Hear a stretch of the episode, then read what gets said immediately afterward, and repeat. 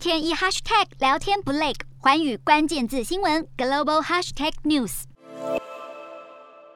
BA two 变异株来乱，美国确诊数攀升，让大学校园又开始推行口罩令。但是学生看法两极。康乃狄克大学是较早实施的学校，学生放个春假回来就发现被要求戴口罩。此外，校方规定适用于室内授课场地或是超过一百人的室内活动，但也有学生搞不清楚何时该戴。随着美国多个东北大城确诊数和住院人数增加，也有越来越多的大学开始绷紧神经。其中，华府的感染率在四月翻倍，让乔治城大学和乔治华盛顿大学等校方纷纷恢复室内的口罩要求。休斯顿莱斯大学要求戴口罩上课，并且取消了群聚活动。新墨西哥州立大学也要求校园里的学生通通必须完整接种疫苗，不再接受出示筛检结果。而华府的霍华德大学动作更大，宣布改为线上授课。值得一提的是，费城十八号恢复强制戴口罩的规定，但是实施四天之后，就因为住院率下降而解除。不过，在费城的州大学还有天普大学并没有跟着取消口罩令，而今年升大四的学生从入学就遇到了疫情，至今还没有过过正常的校园生活，